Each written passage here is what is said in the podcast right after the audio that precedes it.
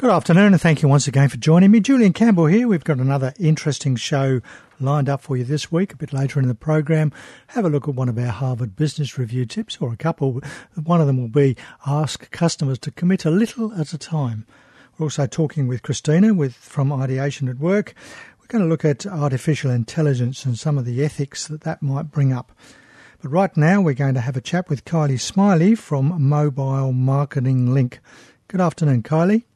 Good afternoon, Julian. Thanks for having me on. It's been a while since we've had a chat on the radio, isn't it? It has. I can't believe it's nearly, it's almost Christmas. It's almost Christmas, yes. That's right. Only, only about seven weeks, I think, isn't it? Oh, goodness. I don't want to even think about it at the moment, actually. Um, customer loyalty programs. So, why have one? Well, why having one makes a sense for small businesses is what we're going to talk about. So, firstly, I suppose, how can a small business encourage customer loyalty? Yeah, well, look, loyalty is um, it's something that you know some people sort of think, oh, you know, that all just sounds very difficult. Um, business owners uh, struggle with it sometimes, but those who do take it up, and especially with Christmas and the New Year getting closer, no matter what business you have, it's a fantastic opportunity to introduce a new loyalty program.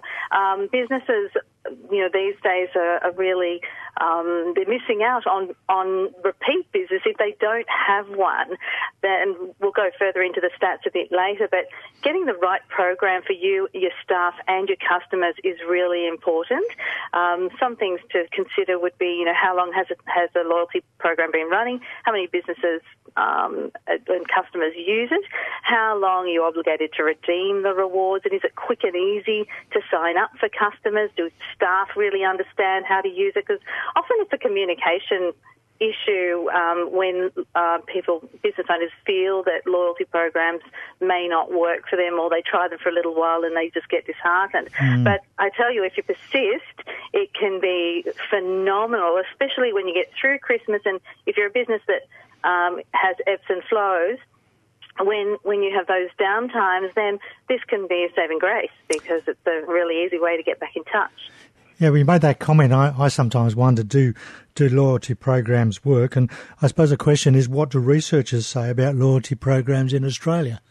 Well, it's incredible, actually. It's a recent market study and Choice has done this as well. They said here early in the year they found that 82% of Australians over the age of 18 were, were enrolled in at least one loyalty program, with uh, 3.9 the average number of memberships held, up from 3.8 last year. So it's a, it's a steady increase, uh, and many, you know, um, I was looking at a book by Frederick uh, Reichheld, the author of Lo- The Loyalty Effect and Loyalty Rules, and he said a 5% increase in customer retention yields a 75% increase in customer net present value. Mm. So, in short, repeat customers represent great value to your business and boosting your customer retention by just a tiny little bit can have a huge positive impact. So um, it, the, the statisticians are, are really sort of encouraging people to get on board with this sort of thing because it is something that customers seem to want. Uh, it's not 100% of customers want it, but it's sure. growing. Sure. So. So, so you mentioned a couple of the benefits. What are the, what are the main yep. benefits of a of a customer loyalty program?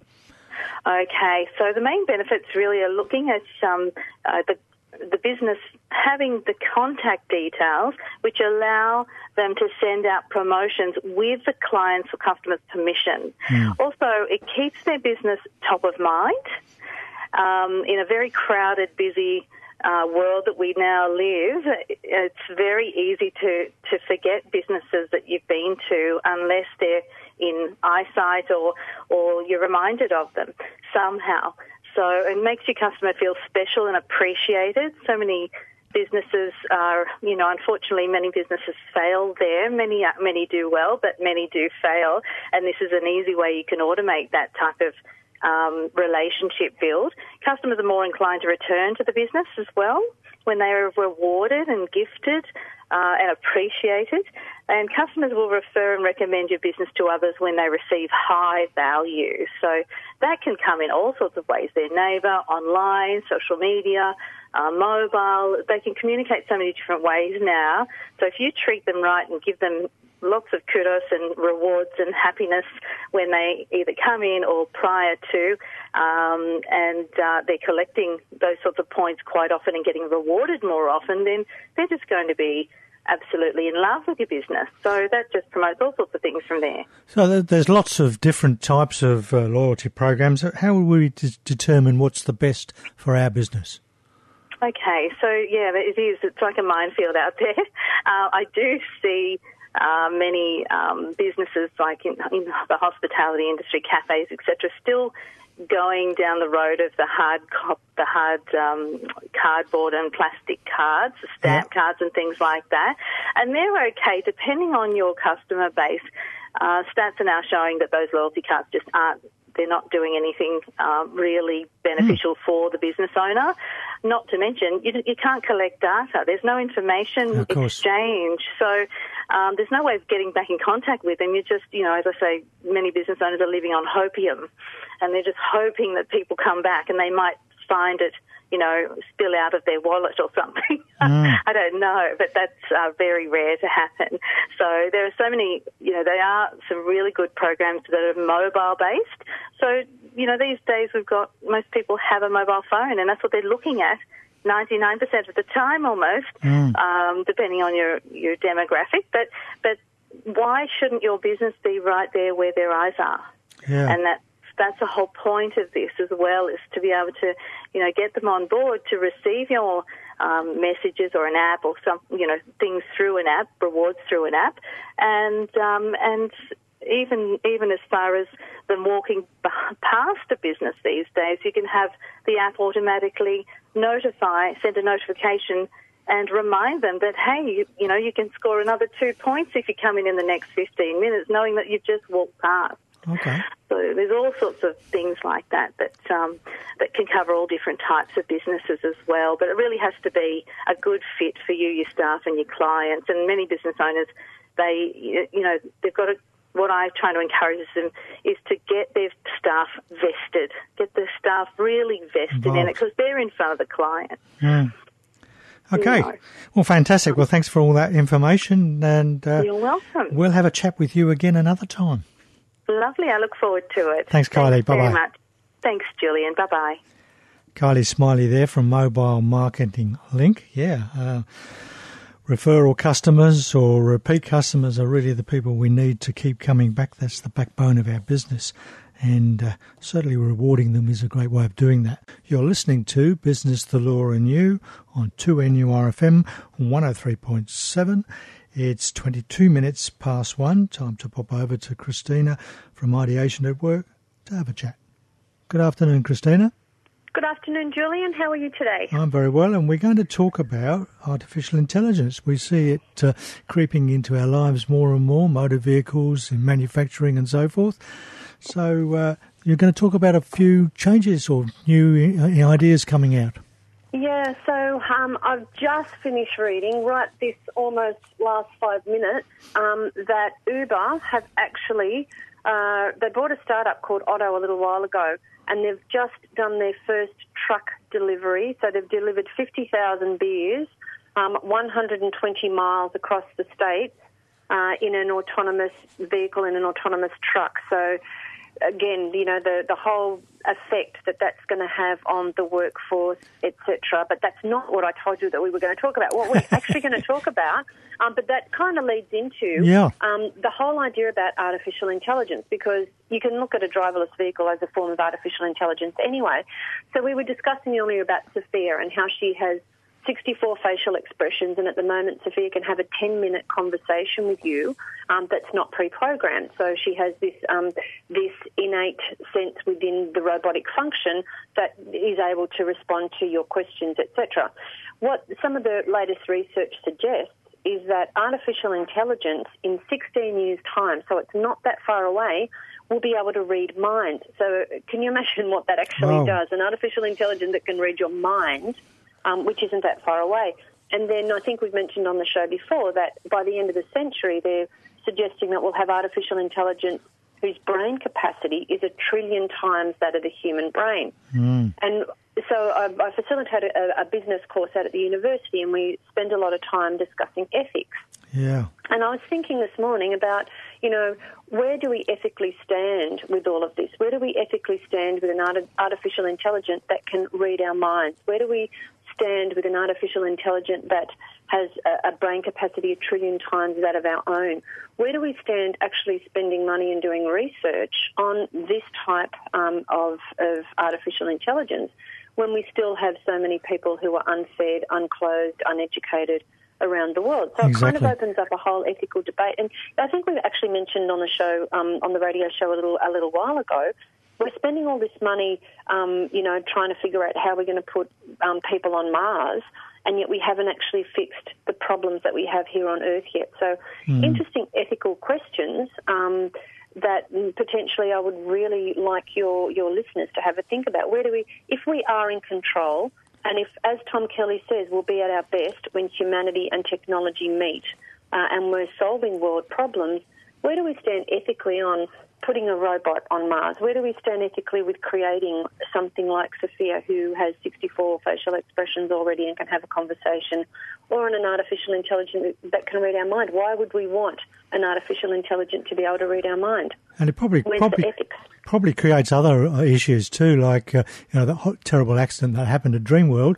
Um, you know, if if all the artificial intelligence is in charge uh, whose whose fault is it, and uh, and also uh, the truck that you just talked about that's uh, doing away with a lot of jobs. So we you know we always had that discussion when robots first came into factories. Uh, what happens to all the employees, and where's all the jobs gone? They do say that, and, and if we look back in history, it's true. Um, as as jobs are, are taken away, there are new, new ones created. created. Yeah, so, that's right. So so it's not it's not even so much um, where the jobs are, although that is a real concern, but that, that's kind of a, a different um, a different debate, different discussion. Sure, sure. Where do we actually sit with an artificial intelligence, and where do we sit with spending all this money on artificial mm. intelligence that can read our mind, and what does that actually mean? What does it mean for? And there's always, like, you know, how we always talk about the good and the, the bad side. The good side is somebody who potentially has no capacity to speak, has no capacity um, to communicate. Yeah. The reading of the mind, you know, may overcome that. However, I actually think that by the time we get to the artificial intelligence that can read minds, we're actually solving the problem beforehand sure. um, of, of, you know, paraplegia, quadriplegia, muteness, etc. So where do we sit ethically with having all this technology, but not going back to basics and solving basic, basic problems, problems, first. Yeah. Now, or, or, do we say, you know, let's we travel in parallel parallel lines? We need to be moving forward and considering all, all these Everything. things as well as how do we solve world poverty, how do we solve world education, etc. How do we solve world crises? Yeah, and not my problem, I hope. no, but it's, you know, it, it's know. a really interesting ethical discussion to have over, and we know with ethics there is no black and white answer. With of ethics, course. it's always a thousand shades of grey. Of course. Or is it Fifty Shades of Grey? Well, there's Fifty Shades of Grey certain stories, but I think with this there could be more than 50. I think you're right. It's probably a million. Yeah, so you know, I mean, and we, even with Sophia, with the robots that can play golf, you know, I mean, they were they were so the robots who have now beaten beaten uh, some of the world champions at a, at a game of golf we've decided with robotics, or the, the whole reason robotics started with um, golf was to perfect clubs. And now what we've figured out is that we can perfect the club, perfect the, the swing, and beat the champion. So mm. where does that, you know, where does that stand with us? Uh, will we go and watch at St Andrews a bunch of robots playing as easily as we will a bunch of humans, or will it be more exciting? Who knows? Interesting ideas throwing up there. And thank you for your time, and uh, we'll have a chat again next week. Look forward to it, Julian. I'll talk to you then. Thank you. Bye bye. Bye. Christina is there with you. It's an interesting thought, isn't it? Where where do we stand? And of course, everybody's ethics and values are different anyway. And there's probably a million views. We've got time for a couple of our Harvard Business Review tips. This one here ask a customer to commit a little at a time.